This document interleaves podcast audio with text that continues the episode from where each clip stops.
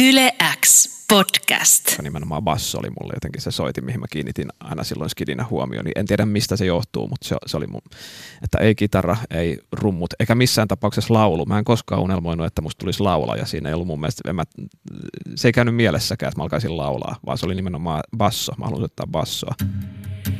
Yle X.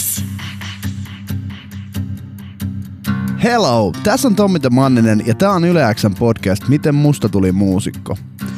Me ollaan totuttu näkemään artistit idoleina ja tähtinä, mutta muusikkoussa on jotain muuta, jotain paljon henkilökohtaisempaa. Tässä podissa nämä tyypit pääsee puhumaan siitä, mitä ne rakastaa, eli musiikista. Ja me saadaan näin ennen kuulumattomia tarinoita ajalta ennen kuin he olivat julkiksia. Tämän kertaisessa podcastissa mukana on koko kansan tuntema Anssi Kela, mies, joka on ehkä meritoituneen artisti tähän mennessä meidän podcast-sarjassa. Mieheltä löytyy kuitenkin erikois Emma taskustaan sekä 2000-luvun myydyin albumi, eli Nummela, jos ei nyt lasketa sitä jotain kokoelma-albumeita mukaan. Tie Anssi Kelalla muusikoksi on ollut pitkä ja monivaiheinen jo itse muusikkonakin, koska hänen musiikkiuransa on kestänyt pidempään kuin esimerkiksi mun koko elämä – Ansi Kelan matka räjähti käyntiin Nummela-albumista. Sen lisäksi on kuusi muutakin albumia julkaistu Käyty vain elämässä ja loppuvuodesta olisi tarkoitus vetää ensimmäisenä artistina maan päällä elämänkertakonsertteja. Anssi Kela-nimisen artisti matka muusikkona on pitkä ja monivaiheinen, ja siihen millainen artisti Anssi Kela tänä päivänä on, on vaikuttanut monet asiat. Muun muassa koulukaverien kesken tehty bändi, kaverin random idea siitä, että pitäisi tehdä Levoton tyttö-niminen biisi, sekä monta muuta asiaa, mutta kuten muissakin tarinoissa, tämä täytyy aloittaa ihan sieltä alusta, eli niin pitkältä kuin Anssi muisti kantaa.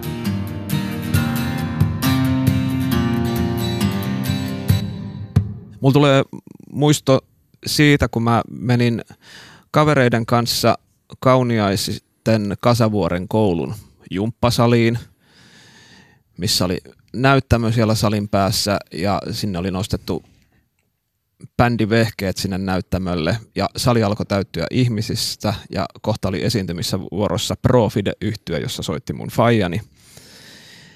Ja tota, äh, siinä oli tulossa paljon ihmisiä ja ennen kuin keikka alkoi, niin mun faija käveli lavalle ja sanoi mikkiin. Mä en enää muista, mitä se sanoi, mutta se jotenkin ohjasi ihmisiä sieltä lavalta käsin, että, että tuolla on vielä vapaita paikkoja. Ja, ja se jotenkin esitti sen semmoisessa hauskassa muodossa, että, että, että salissa naurettiin ja sitten faija, tai noi kaverit, jotka mä olin raahannut sinne mukaan, niin kommentoivat jotenkin, että faijas heitti vähän vitsiä siinä ja, ja mä sain semmoisen jotenkin käsityksen, että se oli vähän silleen ihailevaan sävyyn, nekin katselivat siellä, että, että mun faija teki jotain tosi erilaista kuin niiden faijat. Ja se oli jotenkin se, semmoinen, mistä mä olin ylpeä silloin, että, että se, se jotenkin, ää, se kulki myöskin omalla polullaan ja, ja, ja se oli, ne oli mulla aina isoja hetkiä just noin, että, että silloin kun pääsi katsomaan bändiä livenä Profidetta, missä Faija soitti ja, ja ne oli mulle niitä varhaisimpia esikuvia, että mä katoin. Siinäkin iltana sitten, kun bändi alkoi soittaa, niin kyllä aika tiivisti tuijotin sinne lavan suuntaan ja mietin, että tossa on niinku jotain siisti. Miten sulla niinku, kun molemmat vanhemmat on musiikillisia, niin onko sulla edes semmoista hetkeä, milloin sulla olisi tullut semmoinen aha-elämys, että sulla syntyy niinku palo itsekin tehdä musiikkia, vai onko se vaan jotakin semmoista, mikä vanhempien kautta tulee sitten äidin maidossa? Mä luulen, että se on jo tätä jälkimmäistä, että mä en pysty muistamaan mitään semmoista selkeää tota, salaman leimahdusta, että, että okei, että silmäni ovat avautuneet ja minustakin on tulossa muusikko, vaan se oli, se oli enemmän just semmoinen tavallaan ehkä vähän itsestäänselvyyskin, että et kun Faija, se teki paljon musiikkia myös sävellyskappaleita Profideille ja jokin muihinkin juttuihin ja teki duunia kotona, että siellä seisoi se piano aina siellä olohuoneen yhdellä seinustalla ja se soitti sitä paljon ja, ja tota, kirjoitteli merkintöjä nuot, nuottiviivastolle, mitä mä en koskaan oppitun tekemään, että mä en kirjoita enkä luet nuotteja, mutta Faija teki, teki musaa silleen tavallaan vanhan liiton stylilla, niin se oli jotenkin semmoista, että sitä omaksu sitten siinä sivussa, että mä siinä sen jalkojen juuressa saatoin leikkiä pikkuautoillani, mutta siinä samassa jotenkin tiedostamatta seurasin, että miten musiikkia tehdään, miten biisejä tehdään. Ja, ja ne oli erityisiä juhlahetkiä, kun Faija otti mut mukaansa studioon, että pääsi oikeasti sitten sinne kaikkein pyhimpään, että et, et ne, oli, ne oli todella vaikuttavia paikkoja. Ja kyllä se niin tosi nuoresta on jotenkin ollut niin peli sille aika taputeltu, että, että tämä on se juttu, mitä mäkin lähden tekemään. Mahtavaa, että kun itse on niin maanviljelijöiden lapsi, niin mä muistan kyllä kans, kun mut aika kerran viety navettaa. Efekti ei ollut sama. Sitten ei tullut samanlaista hohtoa eikä itselle kuin siitä studiosta. Minkälaisia noin sun ihan varhaisimmat studiomuistot on, jos puhutaan niistä kerroista, kun isä on vienyt sinne? No mä muistan esimerkiksi Soundtrack-studion Pitäjänmäellä – mihin kerran pääsin seuraamaan yhtä sessioa ja sitten oli hauskaa vuosia vuosia myöhemmin itsekin käyttää sitä studiota, että esimerkiksi mun 1972 kappale on äänitetty samassa studiossa, että että semmoista pientä ympyrän sulkeutumista oli silloin siinä hetkessä. Minkä ikäinen sä oot ollut näillä reissuilla, kun sun isä kuitenkin on kuollut sitten nuorella iällä, siis kun sä oot ollut nuori? Joo, mä oon varmaan näitä ekoja studioreissuja mä oon ollut siinä niin juuri kouluni niin aloittanut varmaan about seitsemän ja siitä sitten eteenpäin siihen asti tosiaan sitten kun Faija kuoli, että mä taisin olla, olinko mä 12 vai 13 siinä kohtaa. Et, ja se on niinku ehkä semmoinen asia, mikä elämässä on, en voi sanoa, että niin katuisin, koska kyse ei ollut mistään tavallaan niin itse tekemättä jättämisestä tai tuommoisesta, vaan ehkä asia, mikä, minkä toivoisin, että olisi toisin, on se, että, että mä en koskaan päässyt soittamaan nuottiakaan oman isäni kanssa. Et niin kuin sanoin, että Mutsin kanssa on ollut näitä joitakin keikkoja ja, ja tota, tämmöistä musiikillista yhteistyötä, mutta, mutta Fajan kanssa et siinä vaiheessa, kun Faija kuoli auto-onnettomuudessa, niin se oli kumminkin selkeästi vielä tämmöinen vanhemman ja lapsen suhde. Ja mä muistan, että, että just ennen sen kuolemaa me käytiin semmoinen keskustelu, koska mä olin silloin musiikkiopistossa, mä soitin selloa, mä vihasin sellon soittoa ja, ja mä, mä en saanut siitä niin kuin mitään irti, että se, se meinasi tappaa jotenkin se semmoisen kipinän, mikä mulla oli musiikin tekemiseen, koska se oli niin tympeätä touhua. Ja mä muistan, että just vähän ennen Fajan kuolemaa, en osaa sanoa, että oliko se päiviä ennen vai viikkoja ennen, mutta, mutta se oli jotenkin niin kuin ensimmäinen semmoinen vähän niin kuin tasa-arvoinen keskustelu, mikä meillä oli. Että Faija oli heittämässä mua sellotunnille ja silloin mä sanoin, että että, että oikeasti kun mä en haluaisi yhtään soittaa tätä selloa, että mä vihaan tätä, että mä haluaisin soittaa bassoa, ja se tuli jotenkin Fajalle sille uutisena, että okei. Et, ja sitten sovittiin, että, että mä jatkaisin kumminkin sellon soittoa, mutta mentäisiin sitten joskus käymään Profiden treenikämpällä ja, ja kokeiltaisiin sitä bassoakin, että ei se niin tarkoita sitä, että se sellon soitto pitäisi lopettaa, mä voisin myös soittaa bassoa ja, ja tota, se oli mun mielestä hirveän innostava ajatus ja mä jäin odottamaan, että koska me sitten mennään, mutta sitä päivää ei sitten koskaan tullut. Mitäkä sitten, kun sä oot päässyt vanhemmalla iällä itse muusikkona, niin sanotusti siinä ehkä aikuisemmassa roolissa, sinne studiolle kaikkein pyhimpään täyttämään niitä isän saappaita, niin minkälaiset muistot ja tunnelmat niistä ekoista kerroista on? Tota, no tietysti siinä niin kun aika varhaisessa vaiheessa sitten, jo kun ruvettiin noita omia bänditouhuja virittelee, niin alettiin tekemään kaiken maailman demoja, että tietysti niin kuin ne ensimmäiset äänityskokemukset oli sitten hyvinkin tämmöisiä äh, askeettisia. Äh, multa jäi Fajan tota, kuolinpesästä tämmöinen vanha Fostexin neliraituri, jota mä opiskelin käyttämään ja niitä ihan ensimmäisiä demoäänityksiä sitten tehtiin sillä, että mä raahasin sen treenikämpälle ja, ja tota, tehtiin äänityksiä ja jossain vaiheessa neljä, sitten tuplattiin raitojen määrää, tehtiin kasiraitan nauhoituksia sieltä treenikämpällä ja ja sitten niin kuin jossain vaiheessa sitten tietysti tämmöisiä niin NS-oikeita studioita, että, että tota, ihan niitä ensimmäisiä kokemuksia oli äh, kavereitten tämmöinen gospel-yhtyö siellä Vihdissä, niin päätti tehdä omakustainen levyn. Ja mä kun kuulin sitten tämmöisestä hankkeesta, niin mä voimakkaasti ylipuhuin ja ää, niin kuin puhuin itseni tuottamaan sitä levyä. Mä, mä tota, silleen, niin kuin jotenkin, että jotenkin se semmoinen niin kuin, studio veti niin paljon puoleensa, että, että, mä, että sillä ei ollut väliä, vaikka mä itse en ollut siinä bändissä tai en soittanut enkä laulannut siinä mitään, mutta, mutta mä ajattelin, että mä että mä voisin olla kova tuottaja niin kuin ilman minkään, minkäännäköistä studiokokemusta siinä vaiheessa. Ja, ja tota, olinkin sitten tuottaja sillä albumilla ja sen bändin seuraavallakin omakustanne levyllä ja, ja tota, sitten se poiki vähän just siellä niin kuin gospel-puolella niin kuin tuotin joitakin albumeita ja, ja, tota, ja muitakin levyjä sitten tuommoisia niin vähän indien puoleista tavaraa sille, et, ja se oli mulle semmoinen, niin kuin, mistä mä olin aika innostunut ja tekin vakavasti harkitsin myöskin, että, että tulisikohan musta sitten tuottaja. Mutta sitten viimeistään siinä vaiheessa sitten, kun Nummela vei mennessään, niin ei ole, ei ole pystynyt kyllä harkitsemaan mitään tuotantohommia ja jotenkin tämä musiikin tekometodit on muutenkin muuttunut tässä viime vuosina niin paljon, että en mä niinku tajua niitä vehkeitä, millä sitä nykyisin tehdään, että mä oon auttamatta jäänyt kehityksen kelkasta tuotantorintamalla, että, mutta noita omia juttuja niin on toki tuottanut. Yle X.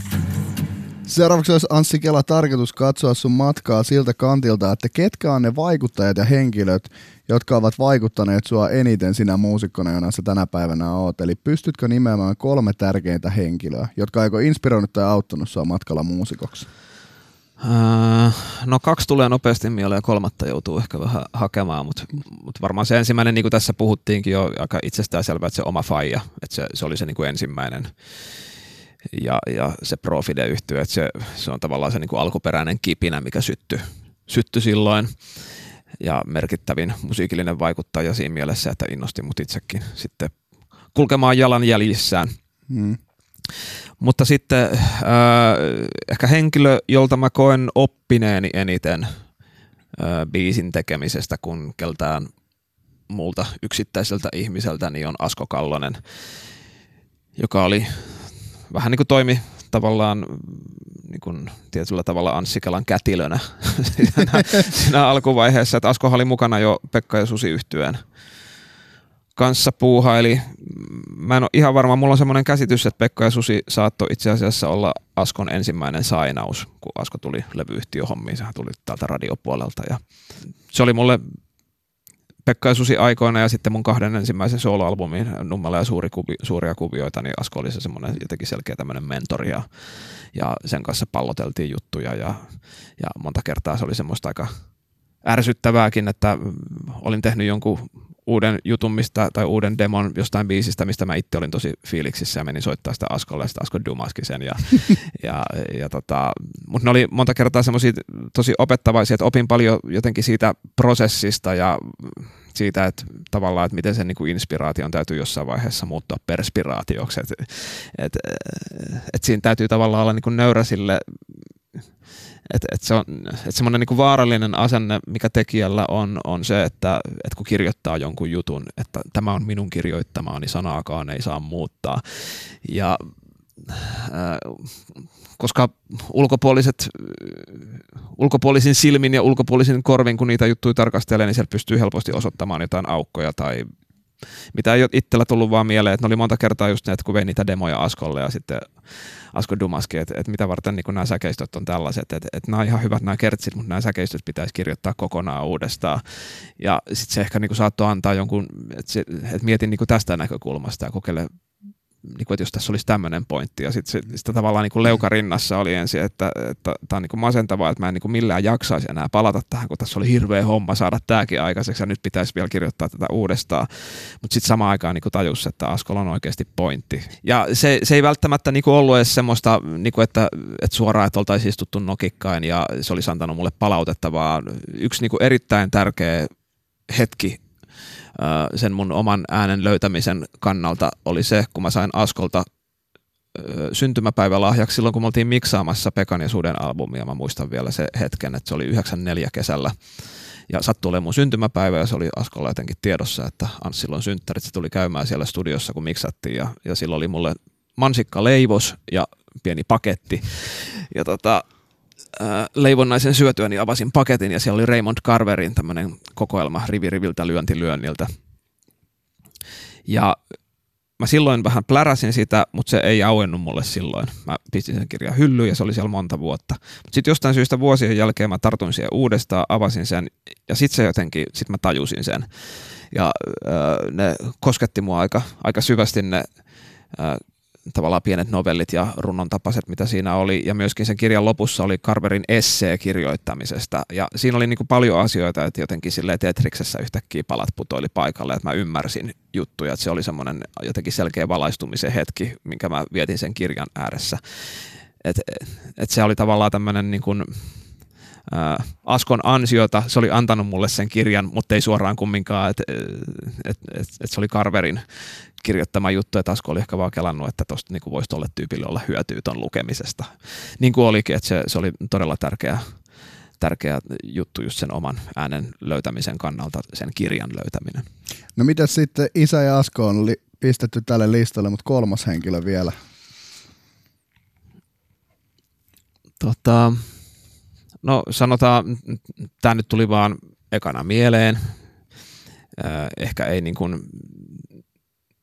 sitten niin kuin isossa kuvassa ole ihan samalla tavalla merkityksellinen kuin oma Faja ja Asko oli, mutta mä nimeän, tai ehkä jätän nimeämättä, mutta yksi, yksi mun frendi, joka joitakin vuosia sitten sanoi mulle vaan ohimennen yhdessä keskustelussa, että teepä semmoinen biisi, jonka nimi on Levoton tyttö.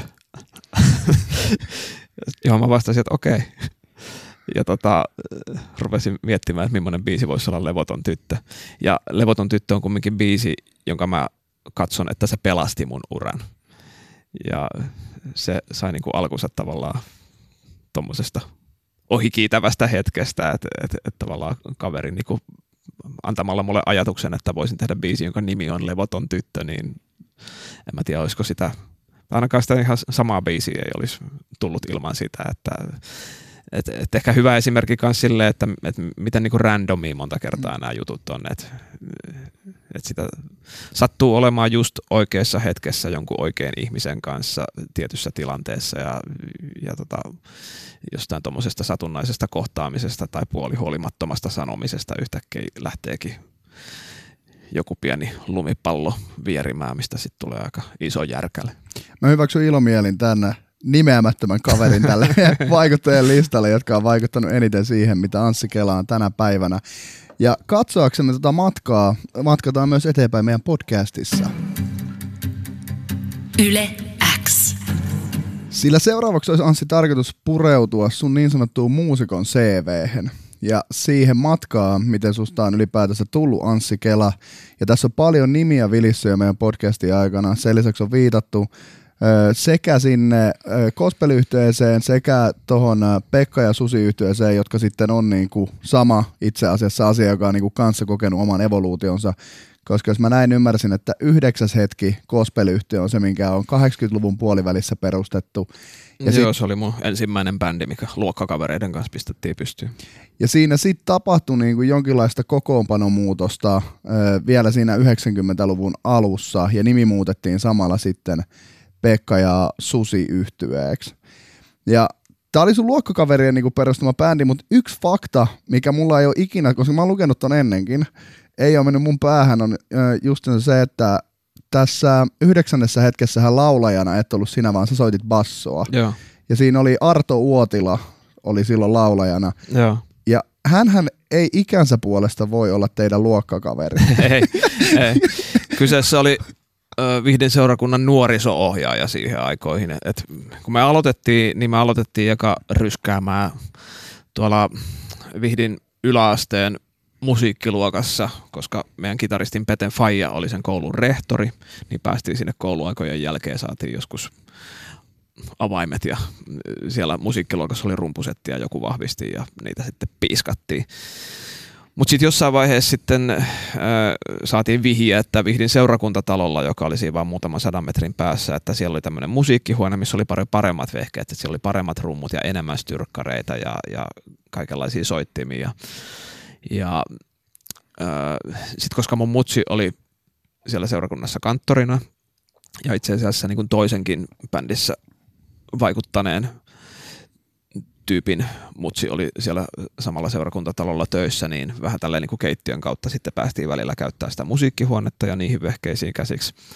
Ja sitten jossain vaiheessa, sit, kun ruvettiin viettämään enemmän siellä aikaa, niin varmaan ne, ehkä siellä seurakunnassa jotenkin silleen niin katsoi, että tuolla noin niin kuin nuoret pojat käy tuolla kolaamassa, että pitäisikö jonkun olla vähän pitämässä niitä silmällä. Ja sitten sit tämä Uotilan Arto eli Lertsu, niin se vähän niin kuin ilmestyi siihen kuvioihin mukaan, mutta mut mikä oli niin kuin hirveän hyvä juttu, koska ei kukaan meistä halunnut laulaa.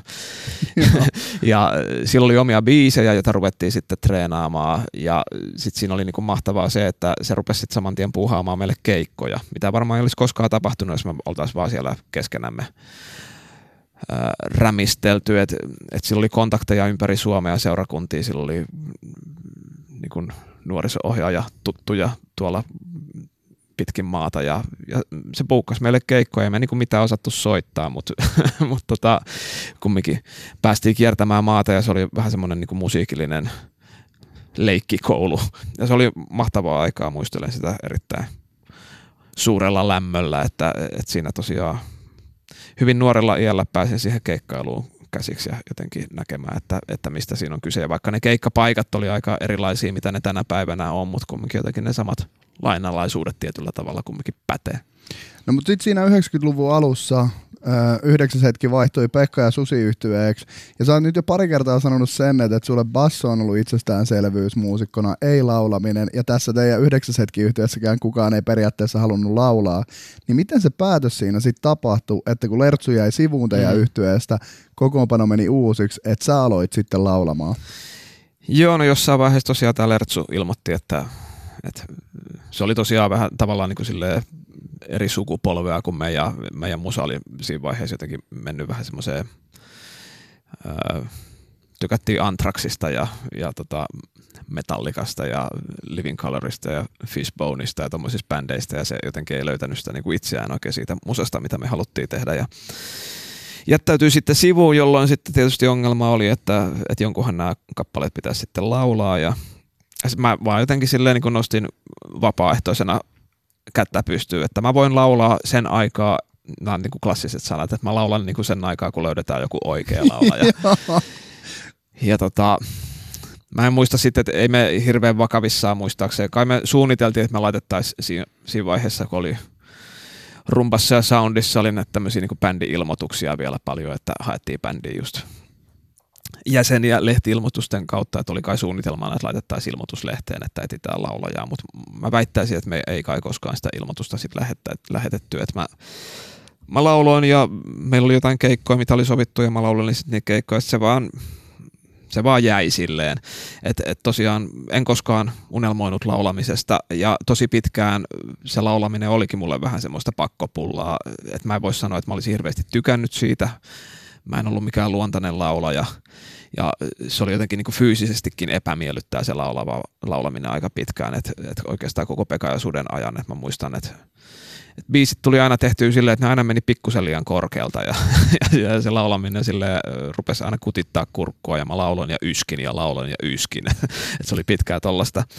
Ja et pidin itseäni vähän semmoisena epälaulajana ja ää, en mä nyt niinku, vieläkään mikään Chris Cornell on, mutta, mutta kumminkin, että mä jotenkin tässä niinku viime, sanotaan viimeisen kymmenen vuoden aikana, ehkä vielä lyhyempikin aika, ehkä viimeisen viiden vuoden aikana on jotenkin kumminkin löytänyt sen laulajan sille itsestäni, että mä alkanut nauttimaan siitä laulamisesta ja halunnut vähän kanssa kokeilla erilaisia juttuja. Että, siis vasta nyt. Mä joo. ajattelin niin kuin jotenkin, että se olisi tullut sit siinä niin kuin henkisesti ja fyysisesti sen oman äänen löytämisen kautta nummela-aikoihin. Mutta... Niin, no siinäkin oli vähän tota, mä päätin muuttaa sitä, jos omasta äänestä puhutaan nyt puhtaasti lauluäänestä, että fyysisesti omasta äänestä, niin se nummella oli myös semmoinen prosessi, missä mä vähän muutin sitä, että kun Pekassa Sudesma oli ollut semmoinen kiljukaula, että laulanut korkealta ja kovaa, minkä mä, mikä oli just sitä niin kuin laulamista ja yskimistä ja epämiellyttävää, että se oli suorastaan vittumaista se laulaminen, niin se oli tavallaan yksi päätös, minkä mä kanssa silloin tein niiden nummelabiisien kanssa, että mä en enää halua laulaa tolle, että mä muutin laulutapaa silloin vähän semmoisesta puhemaisemmaksi, mikä niin kuin nummela mä lauloin paljon matalammalta ja jotkut Mikan Fajan BMW ja tommoset biisit, niin ne on semmoista vähän enemmän puhemaista laulua. Niin ja sitten siitä taas niin kuin se rekisteri on koko aika nyt taas sitten kohonnut ja kohonnut. Nyt mä nykyisin taas rupean olemaan se vanha kiilijukaula, mutta mut sillä erotuksella, että nyt se, niin kuin, se tuntuu ihan hyvältä tällä hetkellä, että mä ei enää yskitä, kun mä laulan. Ja pitkään mä niin kuin, jotenkin en ajatellut itseäni laulajana, että mä olin vaan niin kuin tyyppi, joka oli jotenkin olosuhteiden pakosta joutunut laulamaan, mutta kyllä mä niin kuin nykyisin koen olevani myöskin laulaja. Tota, niin, mikä varmaan on sillä aika ollut kaikille muille itsestään selvää paitsi mulle. Ja Pekka ja Susi yhtiössä sitten yhdeksäs hetki, jos ne lasketaan yhteen, niin nehän kesti toistakymmentä vuotta ja sitten ymmärtääkseni 90-luvun lopulla ilman mitään suurempaa draamaa hajos omaan mahdottomuuteensa, niin kuin jotenkin itse hienosti jo tässä podcastissa viittasit. Mutta tässä vaiheessa on nyt sitten ollut se hetki, kun sä oot tavannut Asko Kallosen niin kuin sun omien biisien, Anssi Kelan ja Nummelan kappaleiden demojen kanssa, niin oliko sulla niin kuin millainen fiilis mennä sinne ekaa kertaa yksin soloartistina ilman sitä yhtyeen tukea? Kuitenkin toikin yhtyö oli suosittu ja levyttänyt ja voittanut Rockin SM-kultaa ja kaikkea. Mm. Joo, olihan se jännä hetki ja semmoinen niin käänteen tekevä hetki tietysti mun uralla, että kun mä soitin Askolle ja että Pekka Susi on hajonnut, että tässä kävi nyt näin ja Asko ei ollut hirveän yllättynyt eikä hirveän pahoilla tästä, tästä uutisesta, että voi harmi, koska se oli semmoista ihan järjetöntä pään hakkaamista seinään ne viimeiset vuodet sen bändin kanssa. Ja sitten mä sanoin, että mä, mä oon tehnyt uusia biisejä, että voisiko mä tulla soittaa niitä ja Asko sanoi, että okei, tuu vaan. Ja sitten se on jälkeenpäin se kertoi mulle, että se oli päättänyt, että se on niin kuin viimeinen tilaisuus, minkä se antaa mulle. Että se oli valmistellut mielessään jo puheen, minkä se mulle pitää. Ja, ja puheen sisältö oli suunnilleen se, että että Anssi kuule, kun ei tämä niinku musa nyt oikein ole sun, sun juttu, se, että, kannattaisiko sun, niinku, sä vielä ehtisit lähteä opiskelemaan jotain, ja, että kun tämä ei vaan etene tämä homma. Mutta sitten mä pistin sen, tota, tai Asko pisti sen mun demon soimaan, ensimmäinen biisi oli kaksi sisarta, ja ja se jäikin sitten se sen puhe pitämättä. Et, ja kun mä olin tuonut ne biisit Askolle kuultavaksi, niin mulla ihan mulla ei ollut semmoista selkeää ajatusta, että, mikä, että miksi mä olen siellä niiden biisien kanssa. Että et totta kai ne oli mun mielestä hyviä biisejä, mutta mut mulla ei ollut sille, mä en ajatellut, että tai mä näin niin kuin erilaisia mahdollisuuksia, että niin kuin mä aikaisemmin sanoin, että mua kiinnosti tuotantohommat, mä ajattelin, että mä voisin niin kuin siirtyä ehkä sinne tuotantopuolelle, nämä voisi olla ehkä jonkun muun artistin biisejä, mä voisin ottaa jonkun toisen artistin, jolle tekisin biisejä ja tuottaisin sitä. Tai sitten yksi vaihtoehto tietysti olisi, että mä voisin tehdä niitä itse, mutta se ei ollut ollenkaan mikään semmoinen, että että et ne oli mulle tasavahvoja vaihtoehtoja. Ja sitten mä niistä niin sitten sanoin Askolle, ja Asko oli sitä mieltä just, että höpsis, että, että totta kai että nyt ruvetaan tekemään sulle soololevy. Se oli se heti ensimmäinen ja kun mä menin eka kertaa soittaa niitä uusia biisejä sille, niin saman tien siinä heti ensimmäisessä tapaamisessa ruvettiin sitten puhumaan sololevyn tekemisestä. Mutta se oli jotenkin niin rohkaiseva ja niin innostava se tapaaminen sitten se Askon kanssa. Ja mä itsekin tajusin sen, että nyt tässä on tapahtumassa jotain ja mä oon ymmärtänyt jotain uutta biisin tekemisestä ja artistina olemisesta. Että se, sitten niitä biisejä lähti syntymään, että aika nopeasti sen jäl- jälkeen sitten kirjoitin Mikan Fajan BMW ja, ja tota, muita klassikoita. Mitä on niin kuin, podcasti nyt suoranaisesti menee niin kuin sillä tavalla, miten, miten musta tuli muusikko, on se, että me ollaan aina tunnettu sut Anssi Kelana, ja, ja tämä on se hetki, kun Anssi Kela löysi äänensä. Mutta sitten kun Anssi Kelakin on elänyt jo niin pitkän ja monivaiheisen muusikon uran paperilla, ja tässä on ollut näitä hetkiä, mihin viittasit kaveris vaikuttajana, että kun levoton tyttö mm. syntyi ja sä pääsit niinku esittää se UMKssa ja jossakin haastattelussa sanoit, että silloin tajusit niinku puhelimen kanssa varttiesityksen jälkeen, että tässä on vielä niinku toivoa ja musaa tehtäväksi, niin Mä mietin sellaista, että jos sä mietit nyky Anssi Kelaa muusikkona, niin kummat asiat on vaikuttanut enemmän? Aika ennen Anssi Kelaa vai se kaikki, mitä sä oot kokenut Anssi Kelana? Tota, Joo, toi on mielenkiintoinen kysymys, että jos niinku miettii tavallaan, että, että Nummela on semmoinen tietynlainen välietappi, että, että millainen artisti mä olin silloin, kun mä tein Nummelan verrattuna siihen, kun mä äh, aloin tekemään biisejä silloin yhdeksäs hetki yhtyessä, tai millainen artisti mä oon tällä hetkellä verrattuna siihen, kun mä tein Nummelan, niin tavallaan niissä molemmissa – kuvissa on silleen niin kuin aika, aika iso heitto, että, että aika, aika paljon asioita, asioita tapahtunut. Et ehkä mä niin koen kumminkin, että se, se kaikista isoin asia, mitä mun uralla on tapahtunut ja se tärkein asia, minkä opin ja minkä löysin, oli se oman äänen löytäminen, mikä johti sitten Nummelan kappaleisiin ja tietyllä tavalla se oli semmoinen jonkunnäköinen alkuräjähdys, joka edelleen laajenee. et, et siinä mielessä niin kuin ehkä täytyy sanoa, että, että se mitä tapahtui ennen Nummelaa oli merkittävämpää kuin ne asiat, mitä tapahtunut Nummelan jälkeen. Ehkä siinäkin mielessä, että, että kyllä mä myöskin tiedostan sen, että, että Nummela on se, mistä mut tullaan muistamaan. Että, että mä oon äh, tehnyt omasta mielestäni ehkä joidenkin muidenkin biise, mielestä ihan hyviä biisejä Nummelan jälkeen ja hyviä albumeita ja, ja mun mielestä parempiakin levyjä, mitä Nummela on, mutta mä silti tiedostan, että se on jotenkin se mun semmoinen magnum opus, että et, et, et, tota, et jos nyt tästä podcastista, kun lähden polkemaan pyörällä kotia kohti ja tota, jäisinkin matkalla tukkirakan alle. niin, Ai sellainen fiilis podcastin hyvä. niin, niin tota, jos, jos näin kävisi, mikä nyt ei ole toivottavaa tietenkään, niin mä, et, et huomenna lehdissä, kun olisi niitä ö, muistokirjoituksia, niin kyllä niissä varmaan niin nummella jotenkin olisi aika vahvasti läsnä, että, että se on se, mistä mutta tullaan muistamaan, mutta ehkä kumminkin, että mitä, mitä kauemmin tässä ikään kuin on kehissä ja jotenkin yritän pitää tietynlaista laatustandardia korkealla ja kehittää itseäni jatkuvasti artistina, niin mä myöskin toivon, että, että mut tultaisiin ehkä muistamaan jotenkin siitä niin kuin koko kuljetusta matkasta, eikä pelkästään vaan siitä yhdestä mm. levystä, että, että ehkä jossain vaiheessa kääntyy siihen, että, että, että kun puhutaan Anssi Kelasta, että, että vähän kuin puhuttaisiin vaikka Popedasta, että se, et se niinku merkitsee tiettyä asiaa, mikä on se koko niinku vuosikymmenien juttu, eikä mikään tietty yksittäinen levy tai yksittäinen biisi, niin ehkä se on se, mitä mä toivoisin, että, että muakin tarkasteltaisiin, eikä niin kuin aina puhuttaisi siitä nummelasta. Mis, mikä sekin on ihan täysin ok, mä oon ylpeä siitä, että mä oon tehnyt semmoisen levyn ja aika harva artisti on niin kuin tehnyt mitään tommosia juttuja, jotka on niin selkeästi semmoisia sukupolvikokemuksia, mitkä mm. niin kuin, ei pelkästään määritä mun elämää, vaan määrittää niin kuin monen muunkin elämää saamani palautteen perusteella, niin se on valtava hieno asia ja mä oon siitä tosi ylpeä. Yle X.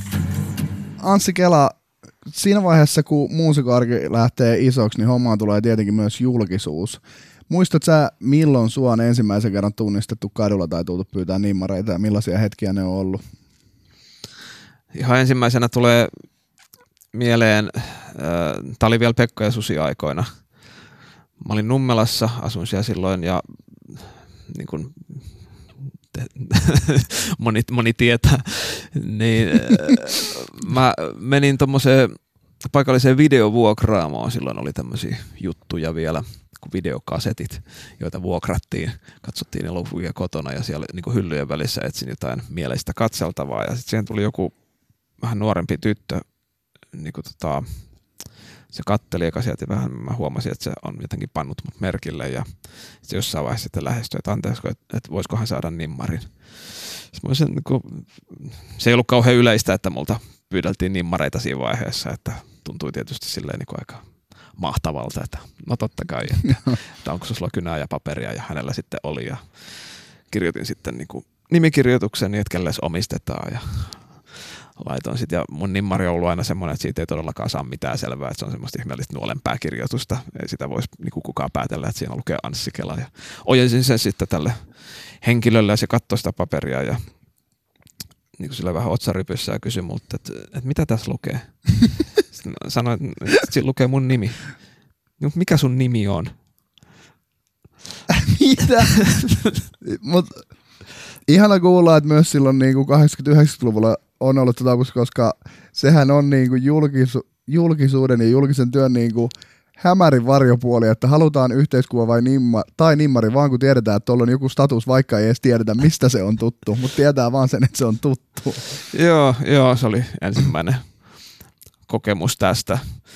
Öö, joo, mutta tietysti sitten tota, että se semmoinen varsinainen tunnettuus sitten nousi vasta Nummelan myötä, että, että musta tuli sitten semmoinen, että about kaikki rupesi tuntemaan, mutta se ei ole koskaan niin kuin ollut mulle semmoinen semmoinen ongelma, että mä oon kokenut, että se on jotenkin valinta, minkä tekee silloin, kun lähtee alalle. Että, että, että mä muistan, että mä jotenkin olin miettinyt sitä vielä silloin, että, että tota, silloin kun mä tein niitä biisejä Nummelalla ja tehtiin sitä albumia, niin mulla jos, joskus kävi mielessä, että mitä jos tämän kanssa käykin niin, että tästä levystä tulee hirveä menestys ja musta tulee stara, että, että mitä sitten, että miten mä suhtaudun tiettyihin juttuihin. Ja mä jotenkin silloin niin kuin ennakkoon tein jo tiettyjä linjanvetoja, niin kuin esimerkiksi yksityisyyden suhteen. Että mä päätin jo silloin, että, että mä en halua tuoda perhettäni tai esitellä kotiani missään, lehdi, missään lehdissä. Ja mikä oli tavallaan Jeesus, että kun sen oli ajatellut omassa päässään etukäteen, niin siitä oli aika helppo pitää sitten johdonmukaisesti myöskin kiinni siinä vaiheessa, kun julkisuus sitten kiinnostui meikäläisestä. Niin, niin mulla ole se julkisuuden kanssa, mun suhde on siinä, siinä mielessä ollut aika, aika mutkaton, että et tota, et mä en ole koskaan ollut myöskään semmoinen niin urpomagneetti siinä mielessä, että niin kuin jotkut kollegat, että kun ei oikein voi mennä mihinkään, että on koko aika sille ihmisiä koko aika roikkumassa lahkeessa kiinni, niin mulla se ei ole koskaan ollut semmoista, että, että kyllä mä totta kai kun tuolla kadulla kävelee, niin huomaan, että vähän päätä kääntyy ja kuulee aina sitä kuiskutusta ja, ja tota, semmoinen jännä piirre on, että, että aika monet ihmiset kuvittelee, että, että julkisuuden henkilöt on ilmeisesti puolikuuroja, että, että sille metrin päässä ruvetaan niin kuin ihan kuuluvaan ääneen kaverin kanssa kommentoimaan, että, että, että, että kuka tossa on ja, ja ehkä niin kuin jotain ulkonäköön liittyviä asioita saatetaan myös. Mutta tota, mut se, se ei ole mikään, että se, että mä oon hyväksynyt, että se on niinku osa tätä pakettia, että et, et ainoa, missä se mua häiritsee on silloin, että sit kun ottaa semmoisen irtioton, että jos lähtee vaikka lomamatkalle ja sitten siellä lomakohteessa huomaakin, että, että tuli nyt valittuun näköjään semmoinen kohde, missä, missä onkin tota aika paljon suomalaisia ja, ja tota, että se on niinku välillä aiheuttanut esimerkiksi sen, että on ollut kahden viikon lomareissulla, että en ole koko aikana käynyt uimassa, kun on jotenkin pelännyt sitä, että päätyy johonkin lehtien palstoille sitten niissä uimahousuissa, kun se ei olisi mikään silleen imartelevan näky. Mutta yhdestä sitaatista mä haluaisin vielä kysyä, joka oli Aamulehden haastattelussa pari vuotta sitten, jonka luin tuossa, kun tätä podcastia valmistelin.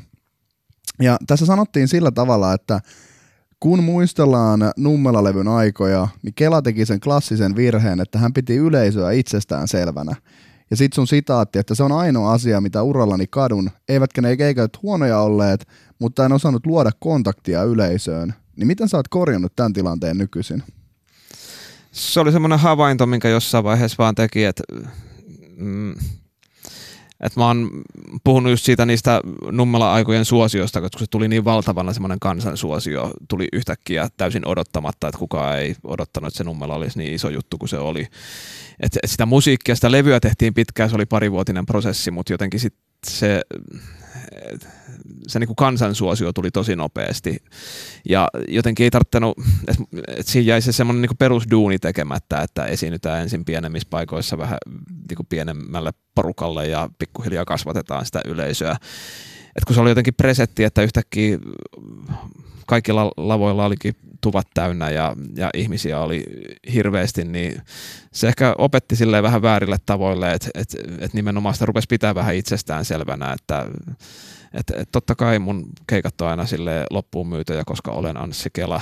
vähän, vähän niin kuin tämmöinen asenne, että et, et ne keikat oli tosi hauskoja, mulla on niin, niin kuin hyviä muistoja, mutta se jotenkin se hauskuus tuppasi ehkä vähän jäämään sinne lavalle. Et, et, et se, niin kuin, et se ajatus oli siitä, että, että me oltiin että meillä oli bändin kanssa keskenämme siellä kivaa, mutta mä en ole ihan varma, että oliko se niin kuin yleisö aina jotenkin niin kuin messissä siinä meidän jutussa. Ja sitten jossain vaiheessa, kun rupesi se väki vähenemään sieltä keikolta ja sitten niin tultiin semmoisen tilanne eteen, että niitä keikkoja ei enää niin hirveästi ollut ja nekin keikat mitä oli, niin väkeä oli aika vähän, niin sitten tietysti joutui vähän ravistelemaan itseään, että et, et se on niinku semmoinen paikka tietysti, missä niinku olisi aika klassista ruveta syyttelemään kaikkia ihmisiä ympärillään, että syyttää tilanteesta levyyhtiöt, että ette promo mua tarpeeksi tai, tai keikkamyyjää, että, että sä et ole myynyt riittävästi keikkoja tai, tai syyttää bändiä, että, että mulla on paska bändi, että bändi vaihtoo ja niin kuin, että niitä mahdollisia syyllisiä olisi paljon, mutta mä jät, niin kuin skippasin kaiken tämän syyttelyn ja sen sijaan päätinkin katsoa peiliin. Ja jotenkin mietin sitä omaa roolia ja omaa panosta siinä, että onko mä itse hoitanut sen oman hommani niin hyvin kuin mä voisin hoitaa. Ja jouduin myöntämään, että ei, että et en ollut hoitanut, että et mä pystyisin aika, aika paljon skarppaamaan sitä omaa peliäni vielä ja sen, sen päätin tehdä. Ja se, että mä oon todella paljon muuttunut artistina siitä, että, että ne ihmiset, jotka on nähnyt mut keikalla silloin nummela aikoina ja tulee nyt 2019 mun keikalle seuraavan kerran, niin on todella yllättyneitä siitä muutoksesta, mikä siinä on tapahtunut. Mutta se ei ollut mikään semmoinen, että se muutos olisi tapahtunut yhdessä yössä, että mä yhtäkkiä olisin jotenkin ryhdistäytynyt ja alkanut esiintyä ihan eri tavalla, vaan se on ollut semmoinen prosessi, joka jatkuu edelleen, että mä edelleen muutun artistina, mä edelleen muutun esiintyjänä, mä löydän itsestäni edelleen uusia puolia ja, ja tavallaan se on semmoista ää, niin kuin, tietynlaista niin kuin häpeän tunteen voittamista myös ja menemistä semmoista niin kuin noloa kohti, että uskaltaa tehdä siellä lavalla semmoisia asioita, jotka aikaisemmin on tuntunut, että, että tuommoista mä ainakaan ikinä en rupea tekemään. Että, ja sitten jollain keikalla, kun sen jotenkin päättääkin kokeilla ja sille vähän niin kuin häpeillen tekee sen ja sitten niin huomaakin, että, että yleisössä olikin hieno reaktio siihen ja silleen, että itse asiassa tämä tuntuukin aika hyvältä tehdä näin. Ja sitten se jotenkin jää siihen repertuaariin ja, ja sitten niin tavallaan semmoisesta niin sisäänpäin kääntyneestä ja vähän omia kenkiä tuijottavasta artistista tuleekin yhtäkkiä semmoinen oma elämänsä Freddie Mercury, niin, niin se ei ollut semmoinen niin nopea prosessi ja mä en ole, sin, se on vaan tosi jotenkin ää, niin kuin, että nykyisin olen siellä lavalla aika yllättävänkin ulospäin suuntautunut niin kuin verrattuna niihin aikaisempiin vuosiin. Yle X. Vielä lopuksi Anssi Kela, millaisia terveisiä haluaisit lähettää itsellesi, kun olit 15 vuoden vanha ja pohdit, tuleeko tästä muusikkohommasta mitään? Tota, nyt kun jälkeenpäin kattelee tota, omaa kuljettua matkaa, niin vasta pystyy niin kuin jälkeenpäin näkemään monia semmoisia paikkoja, että miten ohuiden lankojen varassa on heilunut tietyissä tilanteissa ja miten isolla riskillä on menty. Ei ne siinä vaiheessa tuntunut isoilta riskeiltä, mutta mut näkee helposti, että miten niin, kuin niin moni juttu olisi voinut mennä ihan eri tavalla. Et, et sitä tavallaan sen niin kuin jälkiviisauden kautta, niin en ehkä tätä omaa tietäni niin hirveästi suosittelisi muille, että tehkää samalla tavalla kuin mä teen, että älkää opiskelko mitään, että pistäkää kaikki yhden kortin varaa, tehkää biisejä ja, ja tota, tehkää keikkoja, että kyllä se siitä koska se voi myöskin hyvin olla, että ei se siitä. et se, et kun se on monta kertaa, aina ei ole niin kuin kyse edes siitä, että miten hyvää duunia itse tekee, vaan että et monessa kohtaa on ollut ihan puhdasta tuuriakin, että on sattunut törmäämään johonkin oikeaan ihmiseen oikealla hetkellä, joka on avannut sitten ovia taas johonkin ihan muuhun.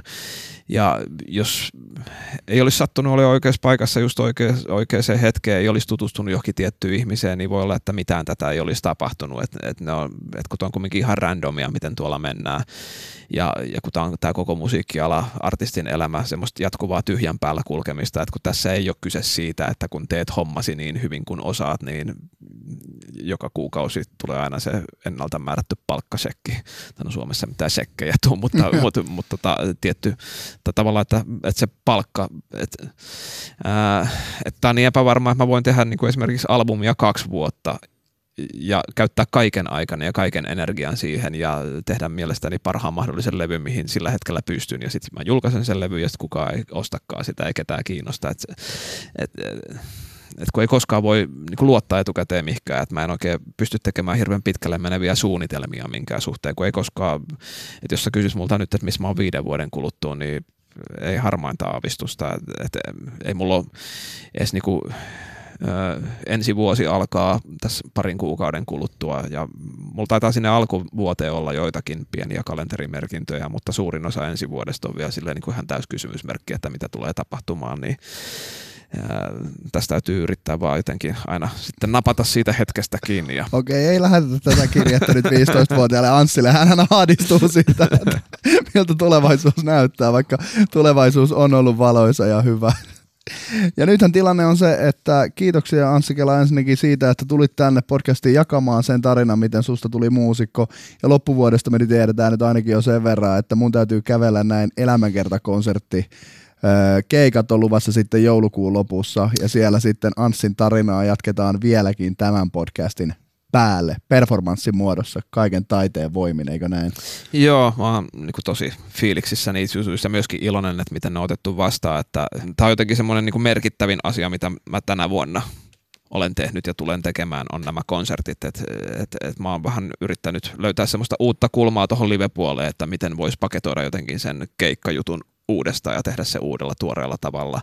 Ja ehkä niin kuin päästää ihmiset siellä keikkatilanteessa vielä vähän lähemmäs, mitä on päästänyt ennen. Ja tulossa on tosiaan tämmöisiä, no soolokeikkoja, mä oon yksin siellä kitaran kanssa, mutta mut siellä että kerron tarinoita, tarinat johtaa biiseihin, biisit johtaa tarinoihin ja sitten siellä on se valkokangas käytössä myös ja, ja vähän lavasteita lavalla, että se on vähän tämmöinen niin kuin konsertin ja, ja tota, teatteriesityksen monologin ja, ja filmin yhdistelmä, ja koska mä itse en ole koskaan nähnyt mitään vastaavaa, en väitä, etteikö tämmöisiä olisi tehty, mutta mä en, mä en ole nähnyt, niin täytyy myöskin yrittää sitten jotenkin keksiä tälle uusi termi, joten keksin tämän elämäkertakonsertti.